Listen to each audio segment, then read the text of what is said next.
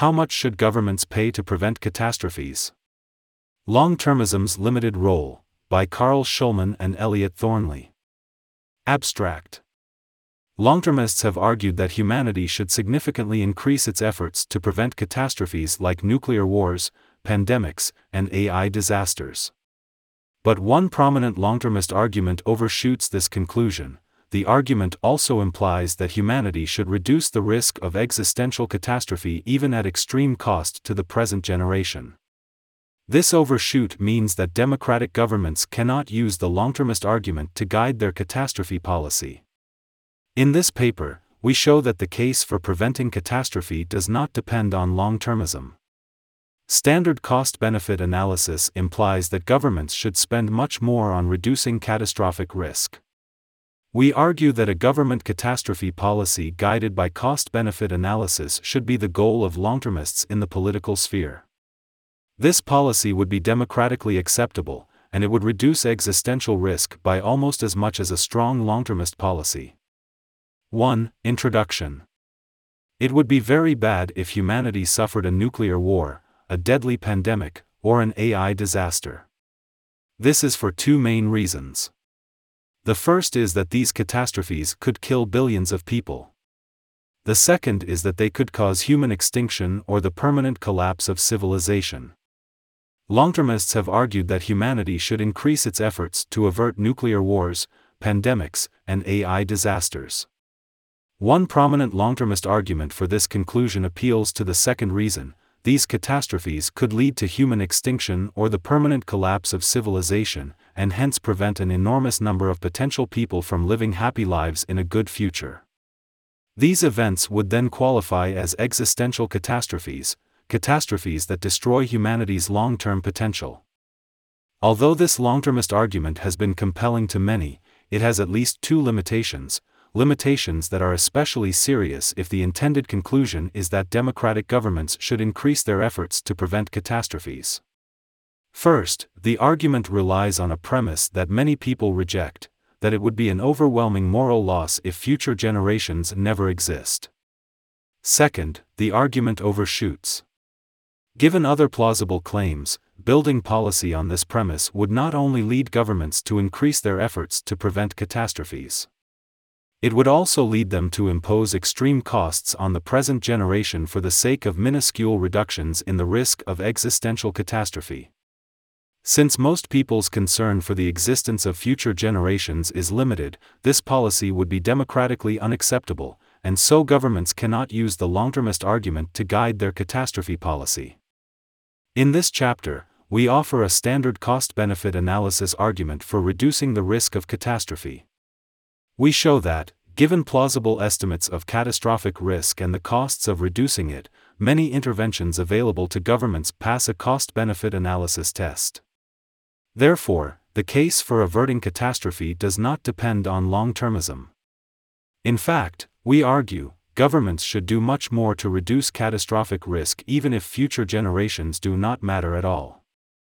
The first reason that a catastrophe would be bad, billions of people might die, by itself warrants much more action than the status quo. This argument from present people's interests avoids both limitations of the long-termist argument, it assumes only that the present generation matters, and it does not overshoot. Nevertheless, like the long-termist argument, it implies that governments should do much more to reduce catastrophic risk. We then argue that getting governments to adopt a catastrophe policy based on cost benefit analysis should be the goal of long termists in the political sphere. This goal is achievable, because cost benefit analysis is already a standard tool for government decision making and because moving to a CBA driven catastrophe policy would benefit the present generation. Adopting a CBA driven policy would also reduce the risk of existential catastrophe by almost as much as adopting a strong long termist policy founded on the premise that it would be an overwhelming moral loss if future generations never exist. We then propose that the long termist worldview can play a supplementary role in government catastrophe policy.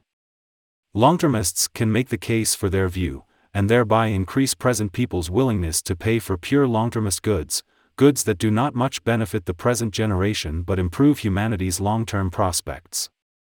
These pure long-termist goods include especially refuges designed to help civilization recover from future catastrophes.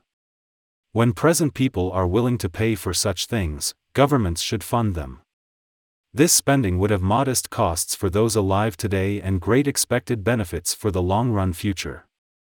We end by arguing that long-termists should commit to acting in accordance with a CBA driven catastrophe policy in the political sphere.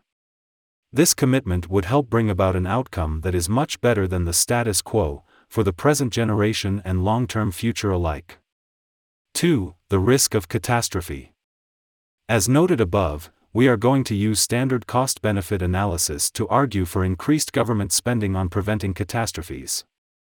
We focus on the US government, but our points apply to other countries as well, with modifications that will become clear below. We also focus on the risk of global catastrophes, which we define as events that kill at least 5 billion people. Many events could constitute a global catastrophe in the coming years, but we concentrate on three in particular nuclear wars, pandemics, and AI disasters. Reducing the risk of these catastrophes is particularly cost effective. The first thing to establish is that the risk is significant. That presents a difficulty.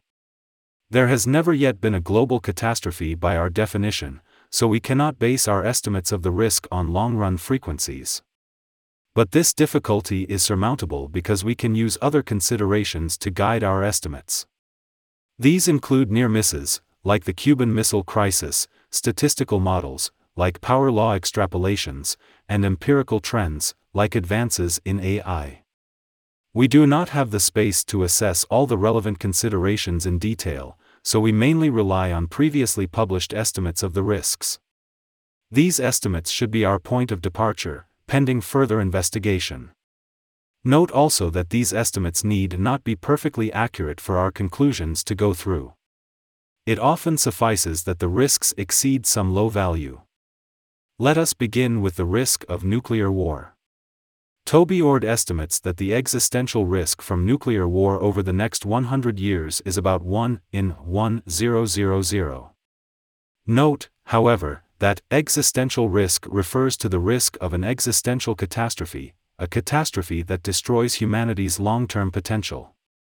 This is a high bar. It means that any catastrophe from which humanity ever recovers, even if that recovery takes many millennia, does not count as an existential catastrophe.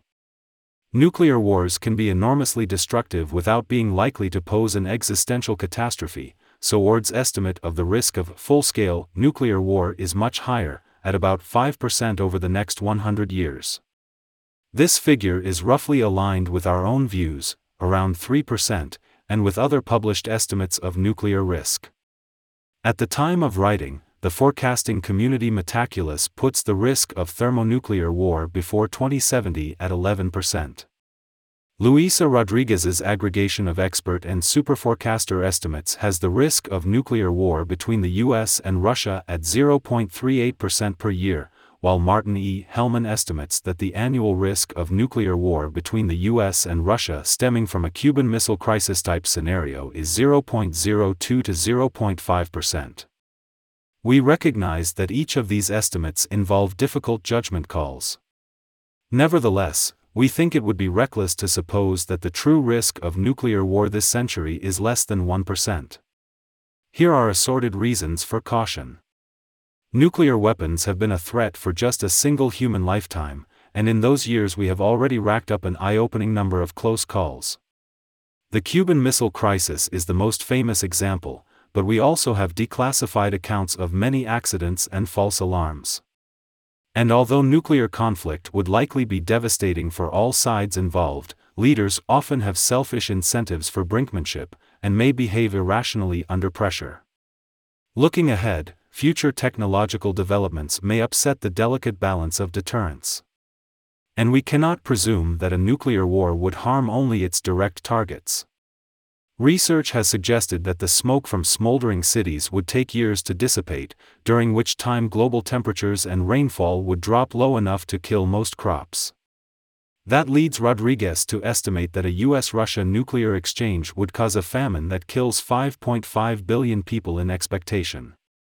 One of us, Shulman, estimates a lower risk of this kind of nuclear winter, a lower average number of warheads deployed in a US Russia nuclear exchange, and a higher likelihood that emergency measures succeed in reducing mass starvation, but we still put expected casualties in the billions.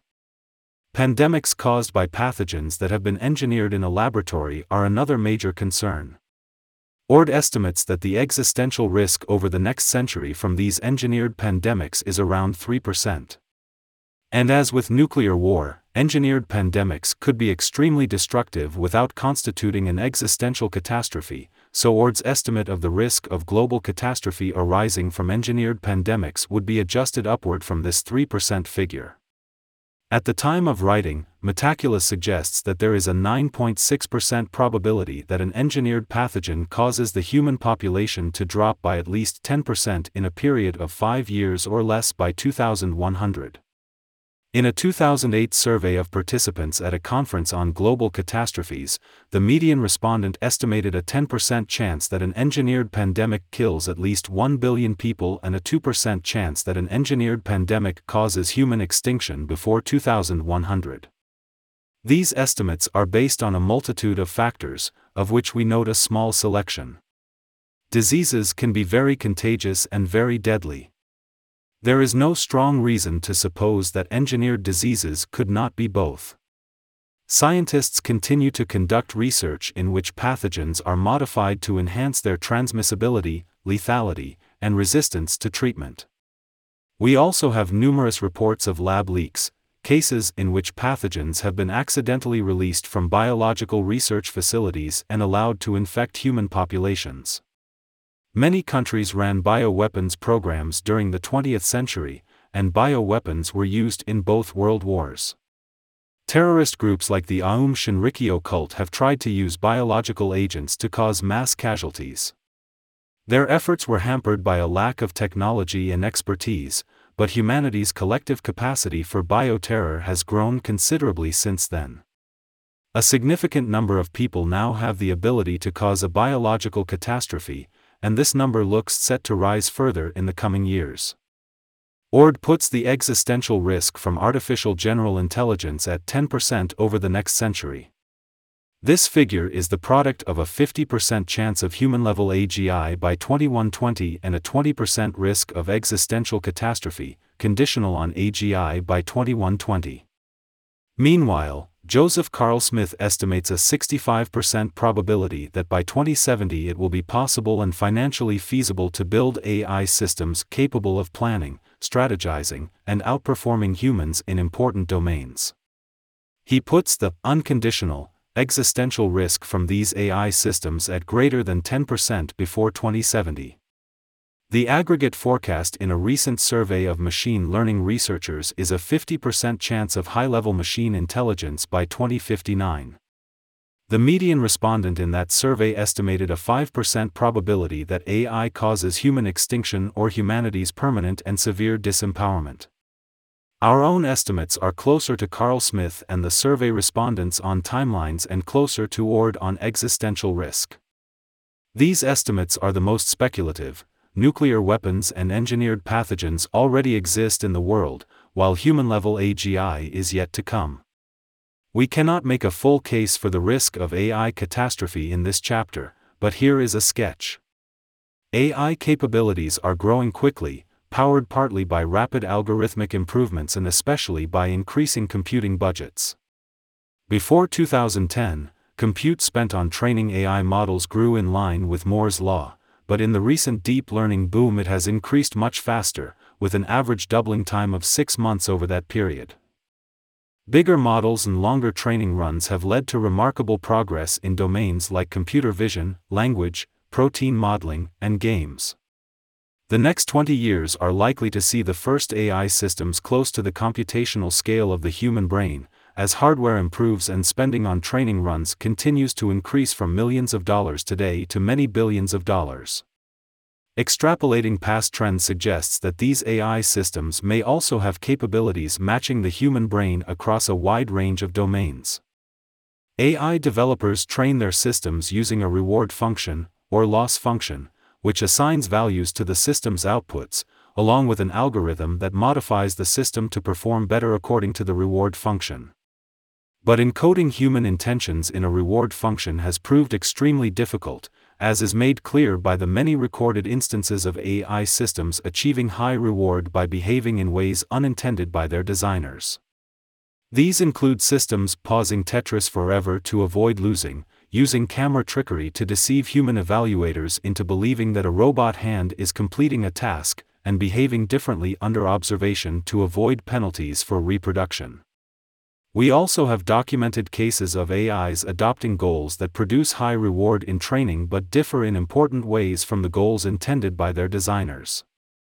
One example comes in the form of a model trained to win a video game by reaching a coin at the right of the stage. The model retained its ability to navigate the environment when the coin was moved, but it became clear that the model's real goal was to go as far to the right as possible, rather than to reach the coin. So far, these issues of reward hacking and goal misgeneralization have been of little consequence, because we have been able to shut down misbehaving systems or alter their reward functions. But that looks set to change as AI systems come to understand and act in the wider world. A powerful AGI could learn that allowing itself to be turned off or modified is a poor way of achieving its goal. And given any of a wide variety of goals, this kind of AGI would have reason to perform well in training and conceal its real goal until AGI systems are collectively powerful enough to seize control of their reward processes, or otherwise pursue their goals, and defeat any human response. That is one way in which misaligned AGI could be disastrous for humanity. Guarding against this outcome likely requires much more work on robustly aligning AI with human intentions, along with the cautious deployment of advanced AI to enable proper safety engineering and testing. Unfortunately, economic and geopolitical incentives may lead to much less care than is required. Competing companies and nations may cut corners and expose humanity to serious risks in a race to build AGI. The risk is exacerbated by the winner's curse dynamic at play, all else equal, it is the actors who most underestimate the dangers of deployment that are most likely to do so. Assuming independence and combining Ord's risk estimates of 10% for AI, 3% for engineered pandemics, and 5% for nuclear war gives us at least a 17% risk of global catastrophe from these sources over the next 100 years. If we assume that the risk per decade is constant, the risk over the next decade is about 1.85%.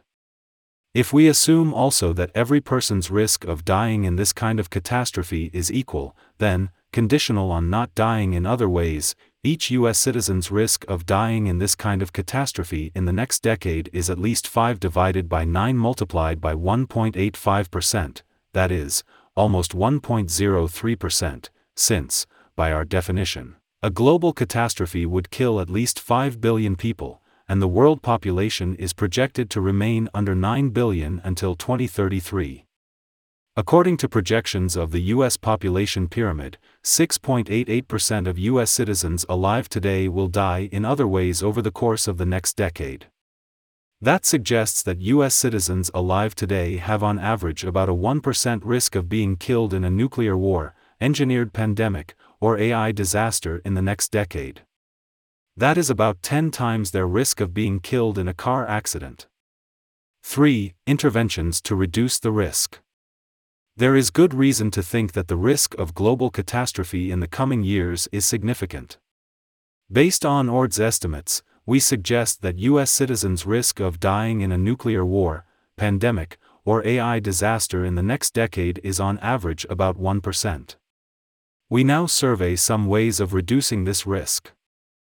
The Biden administration's 2023 budget lists many ways of reducing the risk of biological catastrophes. These include developing advanced personal protective equipment, along with prototype vaccines for the viral families most likely to cause pandemics. The U.S. government can also enhance laboratory biosafety and biosecurity by improving training procedures, risk assessments, and equipment. Another priority is improving our capacities for microbial forensics, including our abilities to detect engineered pathogens, so that we can better identify and deter potential bad actors. Relatedly, the U.S. government can strengthen the Biological Weapons Convention by increasing the budget and staff of the body responsible for its implementation, and by working to grant them the power to investigate suspected breaches. The Nuclear Threat Initiative recommends establishing a global entity focused on preventing catastrophes from biotechnology, amongst other things. Another key priority is developing pathogen agnostic detection technologies. One such candidate technology is a nucleic acid observatory, which would monitor waterways and wastewater for changing frequencies of biological agents, allowing for the early detection of potential biothreats. The U.S. government can also reduce the risk of nuclear war this decade. Ord recommends restarting the Intermediate Range Nuclear Forces Treaty, taking U.S. intercontinental ballistic missiles off of hair trigger alert, launch on warning, and increasing the capacity of the International Atomic Energy Agency to verify that nations are complying with safeguards agreements. Other recommendations come from the Center for Long Term Resilience's Future Proof Report. They are directed towards the UK government but apply to the US as well. The recommendations include committing not to incorporate AI systems into nuclear command, control, and communications, NC3, and lobbying to establish this norm internationally. Another is committing to avoid cyber operations that target the NC3 of Nuclear Proliferation Treaty signatories and establishing a multilateral agreement to this effect. The Nuclear Threat Initiative offers many recommendations to the Biden administration for reducing nuclear risk, some of which have already been taken up. Others include working to bring the Comprehensive Nuclear Test Ban Treaty into force, re establishing the Joint Comprehensive Plan of Action's limits on Iran's nuclear activity, and increasing U.S. diplomatic efforts with Russia and China. To reduce the risks from AI, the U.S. government can fund research in AI safety. This should include alignment research focused on reducing the risk of catastrophic AI takeover by ensuring that even very powerful AI systems do what we intend, as well as interpretability research to help us understand neural networks' behavior and better supervise their training. The US government can also fund research and work in AI governance, focused on devising norms, policies, and institutions to ensure that the development of AI is beneficial for humanity. 4. Cost benefit analysis of catastrophe preventing interventions. We project that funding this suite of interventions for the next decade would cost less than $400 billion. We also expect this suite of interventions to reduce the risk of global catastrophe over the next decade by at least 0.1 percentage points. A full defense of this claim would require more detail than we can fit in this chapter, but here is one way to illustrate the claim's plausibility. Imagine an enormous set of worlds like our world in 2023. Each world in this set is different with respect to the features of our world about which we are uncertain, and worlds with a certain feature occur in the set in proportion to our best evidence about the presence of that feature in our world. If, for example, the best appraisal of our available evidence suggests that there is a 55% probability that the next US president will be a Democrat, then 55% of the worlds in our set have a Democrat as the next president. We claim that in at least one in 1000 of these worlds the interventions we recommend above would prevent a global catastrophe this decade. That is a low bar, and it seems plausible to us that the interventions above meet it. Our question now is given this profile of costs and benefits, do these interventions pass a standard cost benefit analysis test? To assess interventions expected to save lives, cost benefit analysis begins by valuing mortality risk reductions, putting a monetary value on reducing citizens' risk of death. To do that, we first determine how much a representative sample of citizens are willing to pay to reduce their risk of dying this year by a given increment, often around 0.01 percentage points, or 1 in 10,000. One method is to ask them, giving us their stated preferences. Another method is to observe people's behavior, particularly their choices about what to buy and what jobs to take, giving us their revealed preferences. U.S. government agencies use methods like these to estimate how much U.S. citizens are willing to pay to reduce their risk of death. This figure is then used to calculate the value of a statistical life, VSL the value of saving one life in expectation via small reductions in mortality risks for many people. The primary VSL figure used by the U.S. Department of Transportation for 2021 is $11.8 million, with a range to account for various kinds of uncertainty spanning from about $7 million to $16.5 million. These figures are used in the cost benefit analyses of policies expected to save lives. Costs and benefits occurring in the future are discounted at a constant annual rate. The Environmental Protection Agency, EPA, uses annual discount rates of 2% and 3%. The Office of Information and Regulatory Affairs, OIRA, instructs agencies to conduct analyses using annual discount rates of 3% and 7%. The rationale is opportunity costs and people's rate of pure time preference. Now for the application to the risk of global catastrophe, otherwise known as Global Catastrophic Risk, or GCR. We defined a global catastrophe above as an event that kills at least 5 billion people, and we assumed that each person's risk of dying in a global catastrophe is equal. So, given a world population of less than 9 billion and conditional on a global catastrophe occurring, each American's risk of dying in that catastrophe is at least 5 ninths. Reducing GCR this decade by 0.1 percentage points then reduces each American's risk of death this decade by at least 0.055 percentage points. Multiplying that figure by the US population of 330 million, we get the result that reducing GCR this decade by 0.1 percentage points saves at least 181,500 American lives in expectation. If that GCR reduction were to occur this year, it would be worth at least $1.27 trillion on the Department of Transportation's lowest VSL figure of $7 million.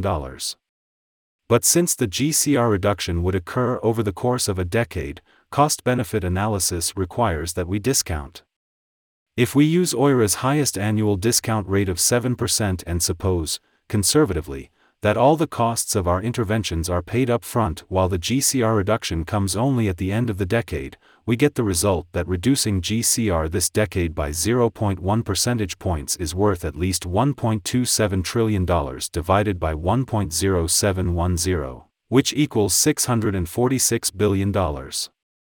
So, at a cost of $400 billion, these interventions comfortably pass a standard cost benefit analysis test. That in turn suggests that the U.S. government should fund these interventions. Doing so would save American lives more cost effectively than many other forms of government spending on life saving, such as transportation and environmental regulations. In fact, we can make a stronger argument. Using a projected U.S. population pyramid and some life expectancy statistics, we can calculate that approximately 79% of the American life years saved by preventing a global catastrophe in 2033 would accrue to Americans alive today in 2023. 79% of $646 billion is approximately $510 billion. That means that funding this suite of GCR reducing interventions is well worth it, even considering only the benefits to Americans alive today. It is also worth noting some important ways in which our calculations up to this point underrate the value of GCR reducing interventions. First, we have appealed only to these interventions' GCR reducing benefits, the benefits of shifting probability mass away from outcomes in which at least 5 billion people die and towards outcomes in which very few people die. But these interventions would also decrease the risk of smaller catastrophes, in which less than 5 billion people die. Second, the value of preventing deaths from catastrophe is plausibly higher than the value of preventing traffic deaths. The EPA and UK Treasury have each recommended that a higher VSL be used for cancer risks than for accidental risks, to reflect the fact that dying from cancer tends to be more unpleasant than dying in an accident. We suggest that the same point applies to death by nuclear winter and engineered pandemic. Here is another benefit of our listed GCR reducing interventions. They do not just reduce U.S. citizens' risk of death. They also reduce the risk of death for citizens of other nations. That is additional reason to fund these interventions. It also suggests that the U.S. government could persuade other nations to share the costs of GCR reducing interventions, in which case funding these interventions becomes an even more cost effective way of saving U.S. lives. Cooperation between nations can also make it worthwhile for the US and the world as a whole to spend more on reducing GCR. Suppose, for example, that there is some intervention that would cost $1 trillion and would reduce GCR by 0.1 percentage points over the next decade. That is too expensive for the US alone, at least based on our conservative calculations, but it would be worth funding for a coalition of nations that agreed to split the cost. 5. Longtermists should advocate for a CBA driven catastrophe policy. The US is seriously underspending on preventing catastrophes. This conclusion follows from standard cost benefit analysis. We need not be long-termists to believe that the US government should do much more to reduce the risk of nuclear wars, pandemics, and AI disasters. In fact, even entirely self interested Americans have reason to hope that the US government increases its efforts to avert catastrophes. The interventions that we recommend above are well worth it, even considering only the benefits to Americans alive today. Counting the benefits to citizens of other nations and the next generation makes these interventions even more attractive. So, Americans should hope that the U.S. government adopts something like a CBA driven catastrophe policy, a policy of funding all those GCR reducing interventions that pass a cost benefit analysis test. One might think that long termists should be more ambitious, that rather than push for a CBA driven catastrophe policy, long-termists should urge governments to adopt a strong long-termist policy. By a strong long-termist policy, we mean a policy founded on the premise that it would be an overwhelming moral loss if future generations never exist. However, we argue that this is not the case. Long-termists should advocate for a CBA-driven catastrophe policy rather than a strong long-termist policy.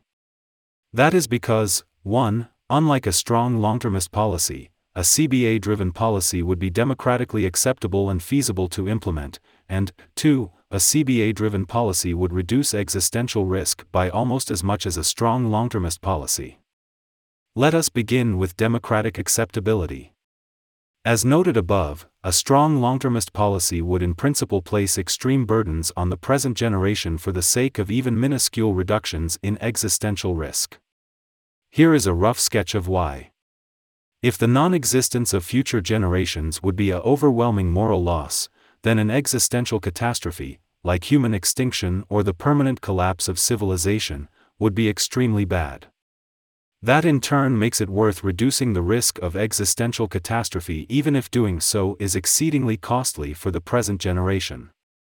We now argue that a strong long-termist policy would place serious burdens on the present generation not only in principle but also in practice.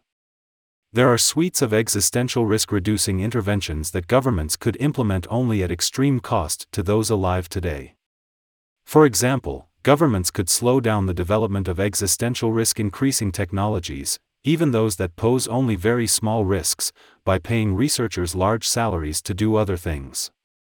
Governments could also build extensive, self sustaining colonies, in remote locations or perhaps far underground, in which residents are permanently cut off from the rest of the world and trained to rebuild civilization in the event of a catastrophe. The US government could set up a global nucleic acid observatory, paying other countries large fees, if need be, to allow the US to monitor their water supplies for emerging pathogens. More generally, governments could heavily subsidize investment, research, and development in ways that incentivize the present generation to increase civilization's resilience and decrease existential risk.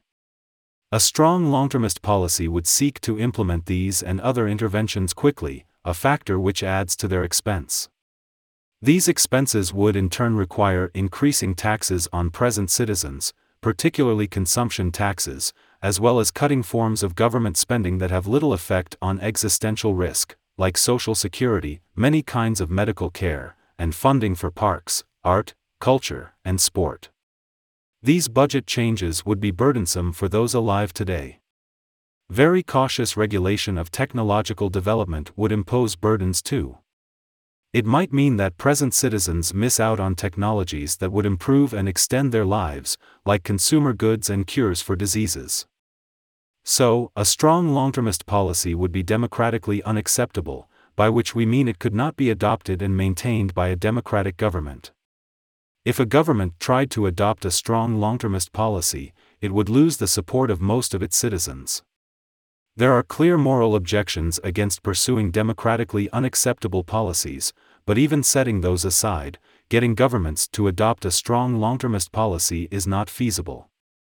Efforts in that direction are very unlikely to succeed. A CBA driven catastrophe policy, by contrast, would be democratically acceptable. This kind of policy would not place heavy burdens on the present generation. Since cost benefit analysis is based in large part on citizens' willingness to pay, policies guided by cost benefit analysis tend not to ask citizens to pay much more than is in their own interests. And given our current lack of spending on preventing catastrophes, moving from the status quo to a CBA driven policy is almost certainly good for U.S. citizens alive today. That is one reason to think that getting the U.S. government to adopt a CBA driven policy is particularly feasible. Another is that cost benefit analysis is already a standard tool for U.S. regulatory decision making. Advocating for a CBA driven policy does not mean asking governments to adopt a radically new decision procedure. It just means asking them to extend a standard decision procedure into a domain where it has so far been underused. Of course, getting governments to adopt a CBA driven catastrophe policy is not trivial. One barrier is psychological. Many of us find it hard to appreciate the likelihood and magnitude of a global catastrophe. Another is that GCR reduction is a collective action problem for individuals. Although a safer world is in many people's self interest, working for a safer world is in few people's self interest. Doing so means bearing a large portion of the costs and gaining just a small portion of the benefits. Politicians and regulators likewise lack incentives to advocate for GCR reducing interventions, as they did with climate interventions in earlier decades.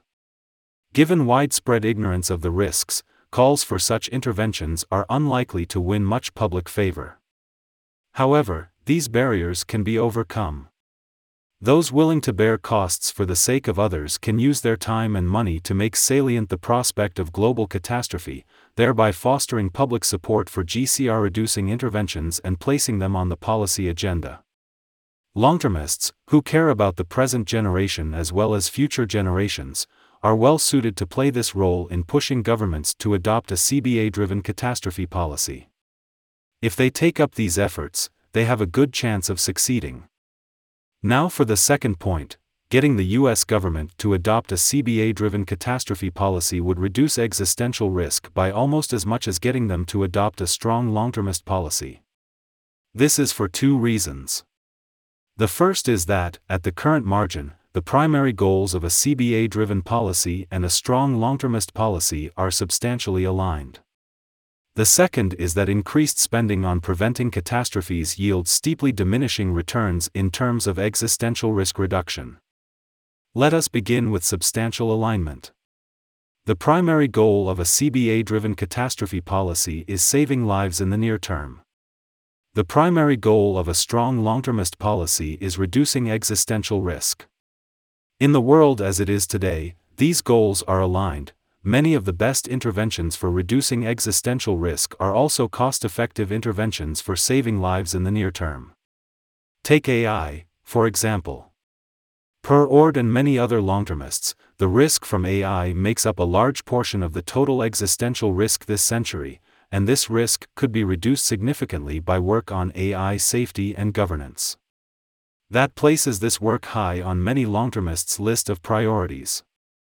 We have argued above that a CBA driven policy would also fund this work, since it is a cost effective way of saving lives in the near term.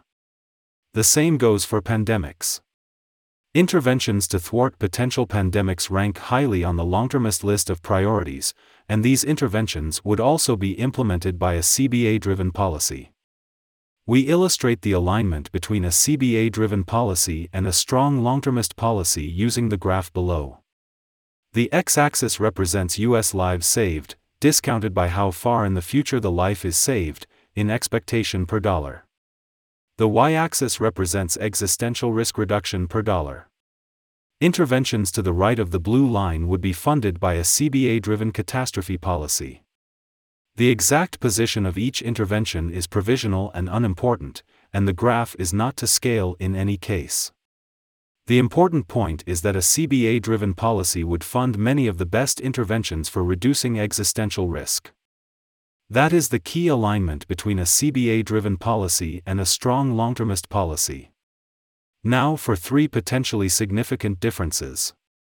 The first is that a strong long termist policy would fund what we call pure long termist goods, goods that do not much benefit present people but improve humanity's long term prospects.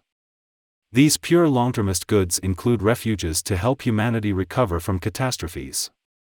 The second difference is that a strong long termist policy would spend much more on preventing catastrophes than a CBA driven policy.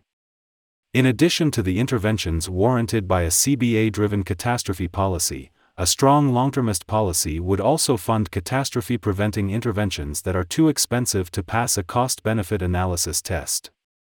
The third difference concerns nuclear risks. The risk of a full scale nuclear war is significantly higher than the risk of a nuclear war constituting an existential catastrophe, 5% versus 0.1% this century, per Ord. In part for this reason, interventions to reduce nuclear risk are cost effective for saving lives in the near term but not so cost effective for reducing existential risk. That makes these interventions a relatively lower priority by the lights of a strong long termist policy than they are by the lights of a CBA driven policy. Holding fixed the catastrophe budget warranted by cost benefit analysis, a strong long termist policy would likely shift some funding away from nuclear interventions and towards AI and pandemic interventions that fail a cost benefit analysis test. Set aside pure long termist goods for now. We discuss them in the next section. Consider instead the fact that a strong long termist policy would spend considerably more on preventing catastrophes, especially AI and biological catastrophes, than a CBA driven policy. We argue that this extra spending would not make such a significant difference to existential risk, because increased spending on preventing catastrophes yields steeply diminishing returns in terms of existential risk reduction. That in turn is for two primary reasons. The first is that the most promising existential risk reducing interventions, for example, AI safety and governance, a nucleic acid observatory, enhanced biosecurity and biosafety practices, pass a cost benefit analysis test. Those catastrophe preventing interventions that fail a cost benefit analysis test are not nearly as effective in reducing existential risk. Here is a second reason to expect increased spending to yield steeply diminishing returns in terms of existential risk reduction. Many interventions undermine each other. What we mean here is that many interventions render other interventions less effective, so that the total existential risk reduction gained by funding some sets of interventions is less than the sum of the existential risk reduction gained by funding each intervention individually. Consider an example. Setting aside a minor complication, we can decompose existential risk from engineered pathogens into two factors the risk that an engineered pathogen infects more than 1,000 people, and the risk of an existential catastrophe given that an engineered pathogen infects more than 1,000 people. Suppose, for the sake of illustration only, that each risk is 10% this decade, that incentivizing the world's biomedical researchers to do safer research would have the first risk, and that establishing a nucleic acid observatory, NAO, would have the second risk. Then, in the absence of any interventions, existential risk this decade from engineered pathogens is 1%. Only incentivizing safe research would reduce existential risk by 0.5%.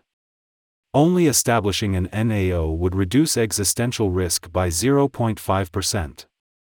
But incentivizing safe research after establishing an NAO reduces existential risk by just 0.25%. More generally, the effectiveness of existential risk reducing interventions that fail a cost benefit analysis test would be substantially undermined by all those interventions that pass a cost benefit analysis test. At the moment, the world is spending very little on preventing global catastrophes. The U.S. spent approximately $3 billion on biosecurity in 2019, and, in spite of the wake up call provided by COVID 19, funding for preventing future pandemics has not increased much since then. Much of this spending is ill suited to combating the most extreme biological threats. Spending on reducing GCR from AI is less than $100 million per year. So, there is a lot of low hanging fruit for governments to pick. Given the current lack of spending, moving to a CBA driven catastrophe policy would significantly decrease existential risk. Governments could reduce existential risk further by moving to a strong long termist policy, but this extra reduction would be comparatively small. The same goes for shifting funding away from nuclear risk and towards AI and pandemic risks while holding fixed the level of spending on catastrophe prevention warranted by cost benefit analysis. This shift would have just a small effect on existential risk, because the best interventions for reducing AI and pandemic risks would already have been funded by a CBA driven policy. And, as noted above, international cooperation would make even more catastrophe preventing interventions cost effective enough to pass a cost benefit analysis test. Some of these extra interventions would also have non trivial effects on existential risk. Consider climate change. Some climate interventions are too expensive to be in any nation's self interest to fund unilaterally, but are worth funding for a coalition of nations that agree to coordinate. Transitioning from fossil fuels to renewable energy sources is one example. Climate change is also an existential risk factor, a factor that increases existential risk. Besides posing a small risk of directly causing human extinction or the permanent collapse of civilization, climate change poses a significant indirect risk. It threatens to exacerbate international conflict and drive humanity to pursue risky technological solutions. Extreme climate change would also damage our resilience and make us more vulnerable to other catastrophes. So, in addition to its other benefits, mitigating climate change decreases existential risk. Since more climate interventions pass a cost benefit analysis test if nations agree to coordinate, this kind of international cooperation would further shrink the gap between existential risk on a CBA driven catastrophe policy versus a strong long termist policy. 6. Pure long-termist goods and altruistic willingness to pay. There remains one potentially important difference between a CBA-driven catastrophe policy and a strong long-termist policy. A strong long-termist policy will provide significant funding for what we call pure long-termist goods. These we define as goods that do not much benefit the present generation but improve humanity's long-term prospects. They include especially refuges, large, well equipped structures akin to bunkers or shelters, designed to help occupants survive future catastrophes and later rebuild civilization. It might seem like a CBA driven catastrophe policy would provide no funding for pure long termist goods, because they are not particularly cost effective for saving lives in the near term. In the event of a serious catastrophe, refuges would save at most a small portion of the people alive today. But a strong long termist policy would invest in refuges, because they would significantly reduce existential risk. Even a relatively small group of survivors could get humanity back on track, in which case an existential catastrophe, the permanent destruction of humanity's long term potential, will have been averted.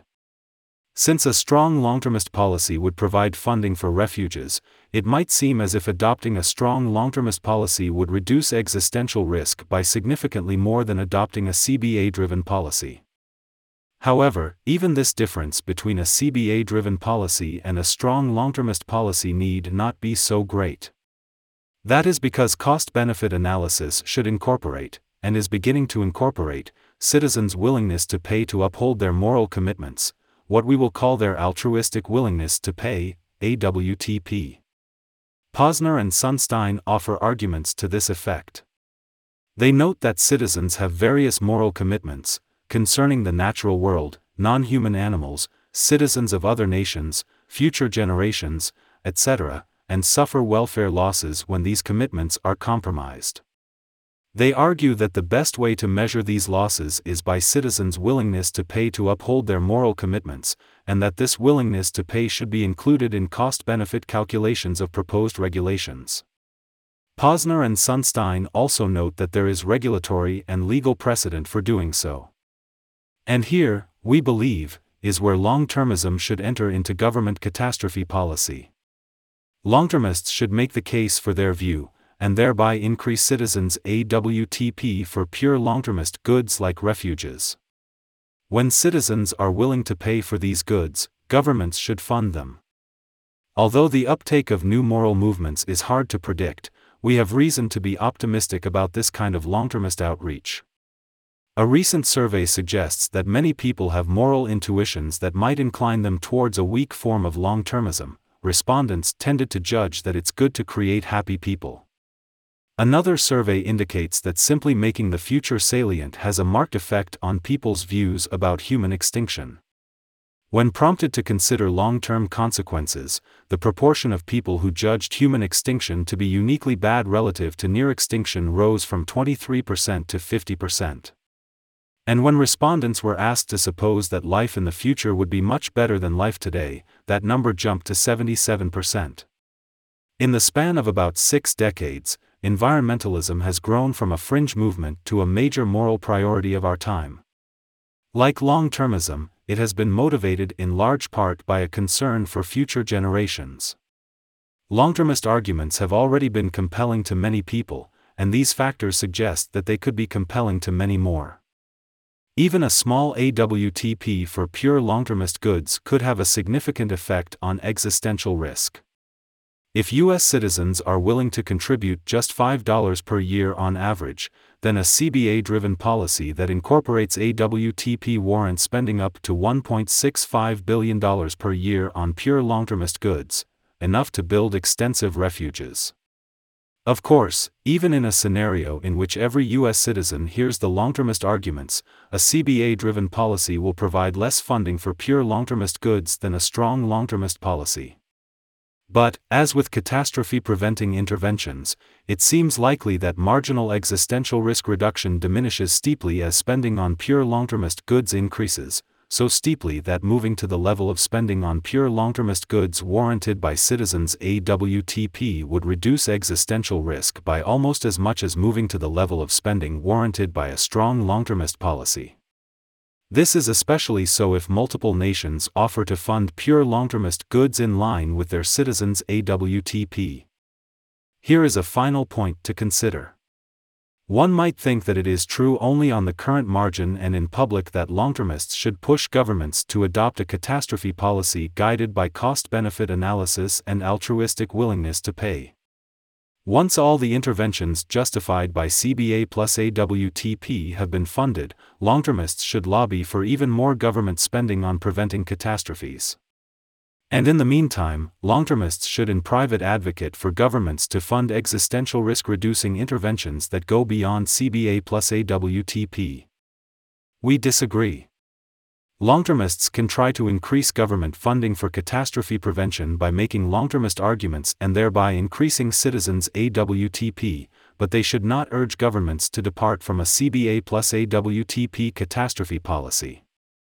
On the contrary, long-termists should as far as possible commit themselves to acting in accordance with a CBA plus AWTP policy in the political sphere. One reason why is simple long-termists have moral reasons to respect the preferences of their fellow citizens. To see another reason why, note first that long-termists working to improve government catastrophe policy could be a win-win. The present generation benefits because long-termists solve the collective action problem. They work to implement interventions that cost-effectively reduce everyone's risk of dying in a catastrophe. Future generations benefit because these interventions also reduce existential risk. But as it stands, the present generation may worry that long-termists would go too far. If granted imperfectly accountable power, long-termists might try to use the machinery of government to place burdens on the present generation for the sake of further benefits to future generations. These worries may lead to the marginalization of long-termism, and thus an outcome that is worse for both present and future generations. the best solution is compromise and commitment. A CBA plus AWTP policy, founded as it is on citizens' preferences, is acceptable to a broad coalition of people. As a result, long-termists committing to act in accordance with a CBA plus AWTP policy makes possible an arrangement that is significantly better than the status quo, both by long-termist lights and by the lights of the present generation. It also gives rise to other benefits of cooperation. For example, it helps to avoid needless conflicts in which groups lobby for opposing policies, with some substantial portion of the resources that they spend canceling each other out. With a CBA plus AWTP policy in place, those resources can instead be spent on interventions that are appealing to all sides. There are many ways in which long-termists can increase and demonstrate their commitment to this kind of win-win compromise policy. They can speak in favor of it now, and act in accordance with it in the political sphere. They can also support efforts to embed a CBA plus AWTP criterion into government decision making, through executive orders, regulatory statutes, and law, thereby ensuring that governments spend neither too much nor too little on benefits to future generations. Long-termists can also earn a reputation for cooperating well with others, by supporting interventions and institutions that are appealing to a broad range of people. In doing so, long-termists make possible a form of cooperation which is substantially beneficial to both the present generation and the long-term future. 7. Conclusion Governments should be spending much more on averting threats from nuclear war, engineered pandemics, and AI. This conclusion follows from standard cost benefit analysis. We need not assume long termism, or even that future generations matter. In fact, even entirely self interested Americans have reason to hope that the U.S. government adopts a catastrophe policy guided by cost benefit analysis. Long termists should push for a similar goal a government catastrophe policy guided by cost benefit analysis and citizens' altruistic willingness to pay. This policy is achievable and would be democratically acceptable. It would also reduce existential risk by almost as much as a strong long-termist policy. This is especially so if long-termists succeed in making the long-term future a major moral priority of our time and if citizens' altruistic willingness to pay for benefits to the long-term future increases commensurately. Long-termists should commit to acting in accordance with a CBA plus AWTP policy in the political sphere. This commitment would help bring about a catastrophe policy that is much better than the status quo, for the present generation and long term future alike.